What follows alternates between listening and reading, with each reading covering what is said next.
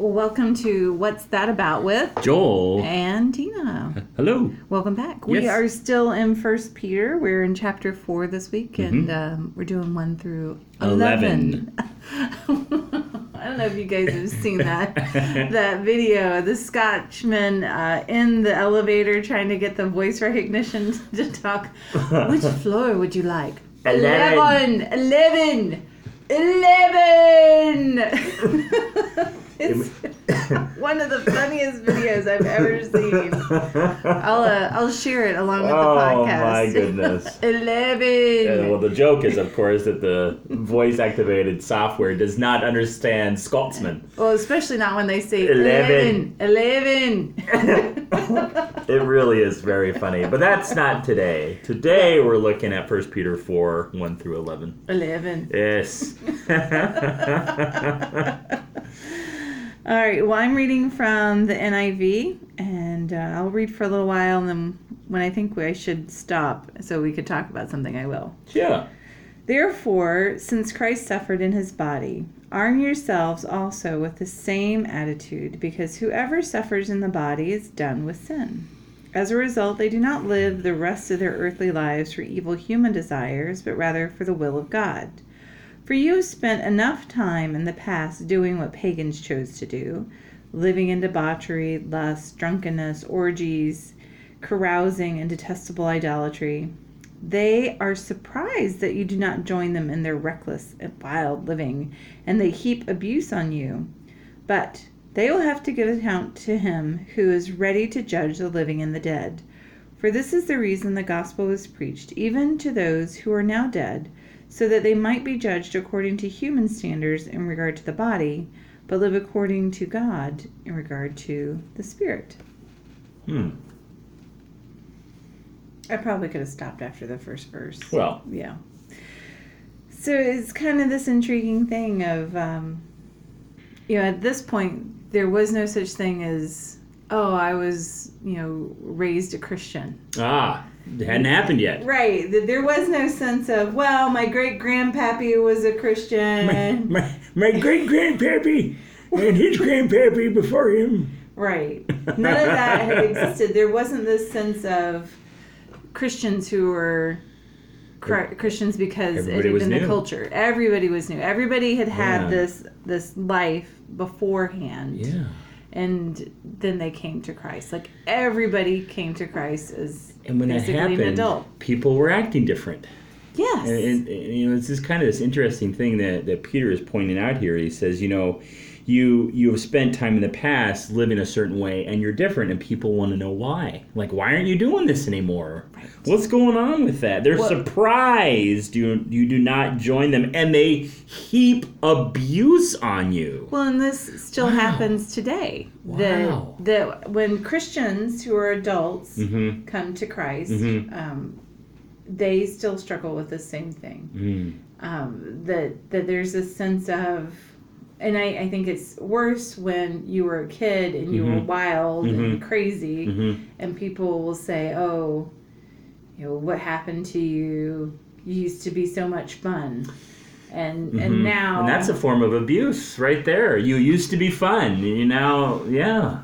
Which I think is unfortunate Hmm. because the the most fun I've ever have has been with Christians, Yeah, um, with Yeah. or without drink. I Yeah. mean, that right. that it, it's it's always been one of those things that you can have fun.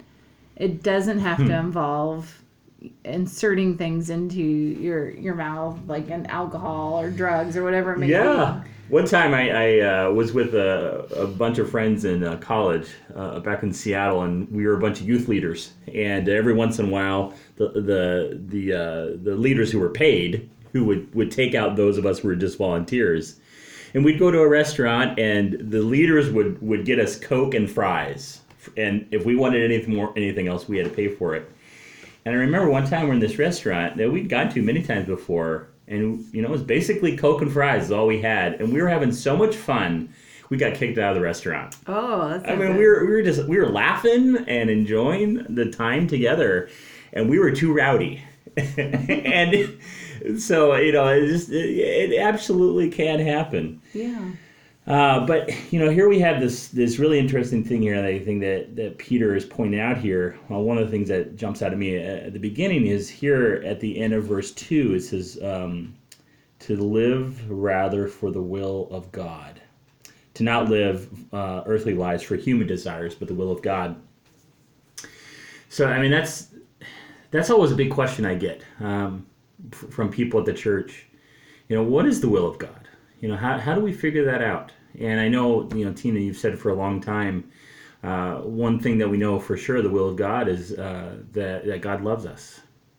And um, to live our life based on that knowing and based on that understanding. And I think that's a really great place to start. That if we start with in our minds to know that God loves us and how that has uh, come through Christ, we, we know God loves us because Christ was sent to us. And so love is this action word. It, it doesn't it's not just something that God says to us, it's something that God does for us. And so if God's will is for us to know that and then to remember that in the way that we act, you know, that's really significant. That that it, that we are to really orient our lives around this understanding that that God so loved the world that he sent his one and only son uh, not to condemn the world, but to save the world through him. And what if we really did look at our lives like that? That we tried to live a life based off of God's love, not on our own desires.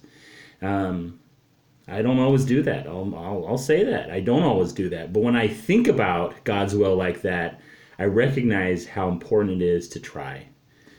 Well, I think that it can be really easy to get caught up in this idea that God's will is a singular trajectory. Mm. That in order for me to be in God's will, and I have my finger quotes since you can't see them, uh, since, you know, that in order to be in God's will, Yeah. that means that I have to do a very specific, there's those things again, uh, a very specific thing Mhm. in order to be in God's will.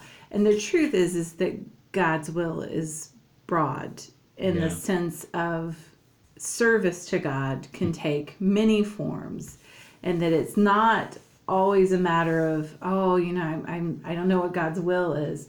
Well, that's not true. We know that God wants us to love one another, like to love our neighbors as ourselves. Right. And if you can start there and get to the end of that and then be like, okay, now, Hmm. Now what? what? I think that you could probably start back over because the truth is, is that if you just focused on loving your neighbor, Yeah. you would know that that's in God's will Absolutely. and that it's an uncompletable job. Because there's always a neighbor that needs to be loved. Right. And so sometimes I think we get caught up in this idea of not what is God's will because that's clear. God's will is that we love the Lord our God and we love our neighbor as ourselves. Right. I think we get caught up in this idea of, but how does my passion Yeah. meet that need? Right. and and Yep. we're unwilling to be wrong about it. Mm. You know, there's it, it's kind of this crazy thing that so let's say you're loving your neighbor and it turns out that that's not the specific neighbor you should be helping it should be another neighbor that you should be helping well that's not wrong that's just a different like it's just a different turn or a different facet it's it's one of those things that you can be productive while you're waiting on a word from the Lord. And that productivity looks a lot like loving your neighbor. Which means, of course, that there are things that we can then point out and recognize that are not God's will for us. They are things that are self serving, self seeking. You know, where we put ourselves in the middle of something, then that's not seeking God's will. I mean, you look at these things that, that Peter lists as self service, he says debauchery, lust, drunkenness, orgies, carousing, detestable idolatry. Those are all things that at the center, it's you. It's what you want to do. And if you put yourself at the center, where's God going to be? And it's just kind of this natural question that God's not going to battle with us. God's not going to say, hey, I demand to be in the middle of your life. God's going to say to us, okay, look, if you want to put yourself in the middle, well, that's that's what you're going to do. But you got to recognize that you can't serve me if you're going to put yourself in the middle. And I think that's that's kind of this battle that that we go through. Uh, this battle of this physical self and the spiritual self. This this you know this understanding that we have physical needs and this understanding that we're meant to serve God and you know especially as Christians you know it's it's this journey of what it means to discover to have God truly in the middle of our lives and how God will take care of our needs. It reminds me a lot of this image that I've been thinking of lately of of an anchor in a boat. Mm. You know, what is your anchor? Sure. And, and how long is the chain between the anchor and the boat? You know, that Sure. that the longer the chain so like even if your anchor is God, Yeah. the more slack you give yourself, the Mm-hmm. more jerked around you're gonna be. Sure. and and the less off center you're going to be and from where you want to be and and i think that Hmm. you know the truth is is that we need to be anchored into god we need to be closely anchored not like this long oh yes god's my anchor and and he's over there and Yeah. i'm over here and i'm doing what he wants me to do Yeah. But not really because you're Yeah. just so far away even though you're connected and you know I, I think that sometimes what you were talking about is that god actually isn't the anchor you know when we we look at these things of debauchery lust drunkenness orgies um, carousing carousing i'd like to see what this says in the message actually if you could look that up Sure. so um, that those things aren't actually anchored to God. Those things are anchored to our own physical pleasures. They're anchored to our own physical desires, and and I think that that is one of those things that makes a huge difference. Is you know, are you in it to keep yourself centered or to be God centered? It says, uh, You've already put in your time in that God ignorant way of life, partying night after night, a drunken and profligate life. That's it. You kind of cleaned it up. He did clean it up. now it's time to be done with it for good. Well, that's good. Yeah. But you know, yeah. Huh. Hmm. So I, I think that this other like moving on to verse seven. Yeah. if That's okay. Yes. Yeah. So in verse seven, I think this is something we've also always struggled with is you know, if we're centered in God, isn't he coming back? Hmm. And you know, here's Peter saying the end of all things is near. Be alert, sober mind, so that you may what does he say? So that you may Pray. pray.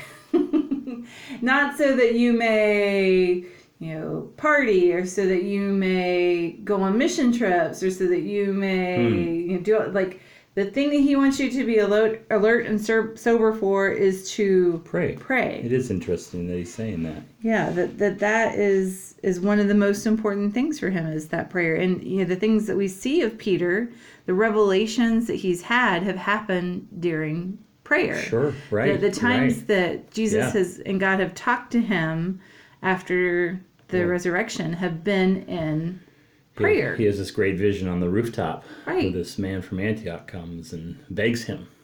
Well, that's a really funny instance because Peter's like, like the food comes down, yeah. it's all the stuff Peter's never eaten. Yeah. Lord, I've never, eaten that. No, never, never. and, and it's so funny. It's like God told you you could eat it, and you're like, "Oh no, mm-mm, I don't eat that. you told me not to before. I know you're saying to Right, now, but right. uh, in the message it says stay wide awake in prayer Huh. but you know so we have this idea that you know sometimes we we think about our prayer life and, and we you know sometimes use it as a throwaway thing or use it when we are in despair or we use it in really specific times uh, but um, you know prayer isn't always something that we turn to for the first you know the first thing you know we well, might turn and I think that we also don't treat prayer as the most powerful and useful thing that we can do. Like Mm-hmm. it, I think it's often treated as this sense of, oh, thank you for thinking good thoughts about me. That's not what prayer is at all. Prayer is the most powerful thing that a Christian can do. It is the most useful thing in any situation Mm-hmm. that someone of faith can do. Yeah. And and I think Yeah. that we don't we don't believe that and we don't treat it that way and we don't ask for it in that way. Yeah. It, it's just one of those things. It's like, oh, thank you for praying for me. It's very nice. It reminds me of uh, Jim Cymbala's book, Fresh Wind, Fresh Fire, mm-hmm. at the Brooklyn Tabernacle um, Church there, and of course Brooklyn. And you know, he talked about that at the beginning of his book. You know, how how did they grow their church so From- big From like this little from like this huge struggle? Right. I think there was basically like five people, Yeah. and one of them was there to steal what was in the collection plate. Right. I'm not, I'm not. Don't quote me on that, but that's kind of the Yeah. concept of it. And he says, what was it? It was prayer. It was it was the church dedicated themselves to prayer, Right. to pray for God's will, to pray for whatever they needed to be praying for. And and he really, I mean, you you read his book, and it's a powerful reminder to us of when people of faith dedicate themselves to prayer, what God does with that. Right. He's one of the largest. Uh, like his big thing is the health of a church is measured by the health of its prayer group. Yeah. Not the Yeah. worship service, not Yeah. the the, And, the monetary giving. right, It's by how many people do you Right, have coming to the right. prayer service. And if you think about it, that's a great measurement because prayer isn't something that is tangible. It's not something that's measurable in terms of what we receive from it. It's not in our control. It's it's not something that we even enjoy necessarily. And it's not for us. It's not about us. You know, often you know, we can take worship and worship, even though we want to dedicate it to God, it kind of is about us. It's about our preferences. Yeah, and- and, and tithing or giving can be that same thing. Where it's like, okay, I'll give of my money to help a program or to help the church, and we're a part of that. But when it comes to prayer, how do you measure that? How do you dedicate yourself to that? You really got to have great faith in God to dedicate yourself to um, a season of prayer. Well, especially if you're praying for something that you may never see come to fruition. You know, that that there are so many prayers that have Yeah. been prayed in the world that Yeah. the person who prayed them Yeah. did not see them. You know, I Yeah. thinking about the story that we saw in the news tonight of this woman whose older brother had gone off to war and she had Seventy-two years ago. yeah, 72 years ago, she had made this promise to her mother that she would find him and bring him back. And her mother had passed away, so she'd never like like once her mother had passed away, that promise becomes moot. And but at the same time, she continued on, and it became answered. And her brother was buried in Texas. Um, and it, you know, and I think that that's that's a model of what happens with us in prayer. That sometimes we pray for people and we pray for things, and we don't get to see them happen in our life. But that doesn't mean that they're not going to happen. You know that it's it's always one of those amazing things that God's taking yesterday's prayers and answering them with tomorrow's actions. And it's it's really prayer is not linear to him. He Yeah. he already knows. Like when when we go and we pray for something, he's already had it in the works as far Mm-hmm. as what needed to happen. Yeah. Yeah. Let's take a look at eight, uh, nine, and ten. Really, Okay. to that end, you know, we have this these these great um, admonitions that uh, Peter is giving us: love each other deeply, offer hospitality to one another. Whatever gift you use, use it to serve others as faithful stewards of God's grace.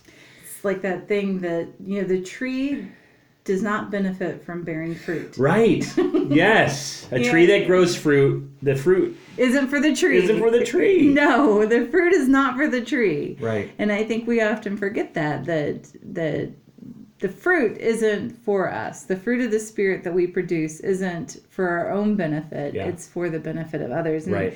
and that's exactly what he's talking about. Yeah. That deep love, um, over love that covers over sins, hospitality without grumbling, um, using your gifts to serve others. That is all about not yourself, and and that's kind of the theme of this Yeah. particular part. It's not about you. Right. yeah, it's about the relationships that you have within the community. You know, and I I think what, especially verse 8, it's not that we have the power to forgive sin, but the truth that, that I think Peter is revealing to us that if we have a choice, we have a choice when it comes to those who hurt us. We have a choice when it comes to those who cause us pain. And we can either hold on to that pain or we can choose to forgive them and love them. And he's saying that love, the kind of love that God gives us. So this is agape love. This is not friendship love. This is like full on God love. This is not I love Coca Cola No, love. no. This is God's love, which which is a pure, selfless, giving, holy love. That love is so good that it will cover even sins against ourselves. It will cover them. And this word cover, it should remind us of what Christ does for us. I mean, that's one of the great hopes of the gospel is that when Christ died for us, his love for us through the action of the cross covers our sin as well. So there's this great, you know, theme that that Peter is echoing here on earth. What Christ does in heaven for us, we can do for one another in the name of Christ. Which is really an amazing thing that God allows us to mimic what He does and gives us the power to create that likeness. Yeah. Hmm. That that there are hundreds of thousands, if not millions, of Christ figures Right. wandering the world, living out lives in the same way that Christ did. That's who we can be. And it, it's hard for us to remember that that wasn't the case. that has not always been the case. You know, and, and it- it's it's gonna get worse before it gets better. You know, when I think about this idea of the, the end of all things is near, that it is gonna get worse before it gets better, and we're not near worse as bad as worses can get. I don't even know if that's a word. No. But this but this kind of love, you know, covering a multitude of sins and us being that people that God calls us to be, you know, reminds us it, it brings me back to the Sermon on the Mount in, in Matthew five where Jesus says, You're a city on a hill, let your light shine. You should not put your light under a basket, but you should let it shine. You know, this idea that if you're lost in the wilderness, um, and you see a little light on a hill, that can give you all the direction you need to to find home. And here we have this uh, this understanding um, that that we can be that light, we can be that love, we can be those hospitable people, and imagine what God does through us Well, when we do those things in the name of God. That's exactly what he talks about in 11. If anyone serves, Mm-hmm. those should do so with the strength of God provides. Yeah. That you serve with the strength of God so that in all things God may be praised through Jesus Christ. That Ah, that's the- so good. The reason why God wants us to tap into his powers because A, it's more powerful than anything we could ever come up with or sustain. Absolutely. And B, it leads to more praise for him. You know, it all comes back to I am a jealous God. I like it when people praise me is kind of what God is saying that and and that he is giving us the ability to increase that praise by tapping into his mm-hmm. power and using it to mm-hmm. serve others. And it mm-hmm. doesn't have to be back to that whole beginning thing. It's not about the big oh i've got to go and move to a third world country and sell all of my stuff and spend all my days wiping kids noses and feeding gruel and giving people It's, vitamin uh, a shots smiling No. smiling at it's about a lonely loving, person. It's, It's- about loving your physical neighbor next door. Yeah. It's about being loving towards people that you encounter. It's Yeah. about using your gifts that you've been given and serving others with them. to understand where you've been blessed so that you can be a blessing. And, I- and maybe that's really what people are asking when they say, I don't know the will of God. What they're really saying is, I don't know how He's blessed me. Hmm. I don't know what gifts God's given me. So I think within that note, Mhm. that may be the challenge for this week is, Sure. you know, there are tons and tons of of quizzes out there that will help you find your spiritual gifts. Hmm. but I would say if you don't know and you know us, give us a call, give us an email, and we will set up a time to chat about it because that is an important thing to know what your gifts are. Set you on the right road. Yep. All right. Well, you guys have a great week. Yeah. We will uh, see you soon. If you want to leave us a question, you can find us online at www.joelandtinatalk.com.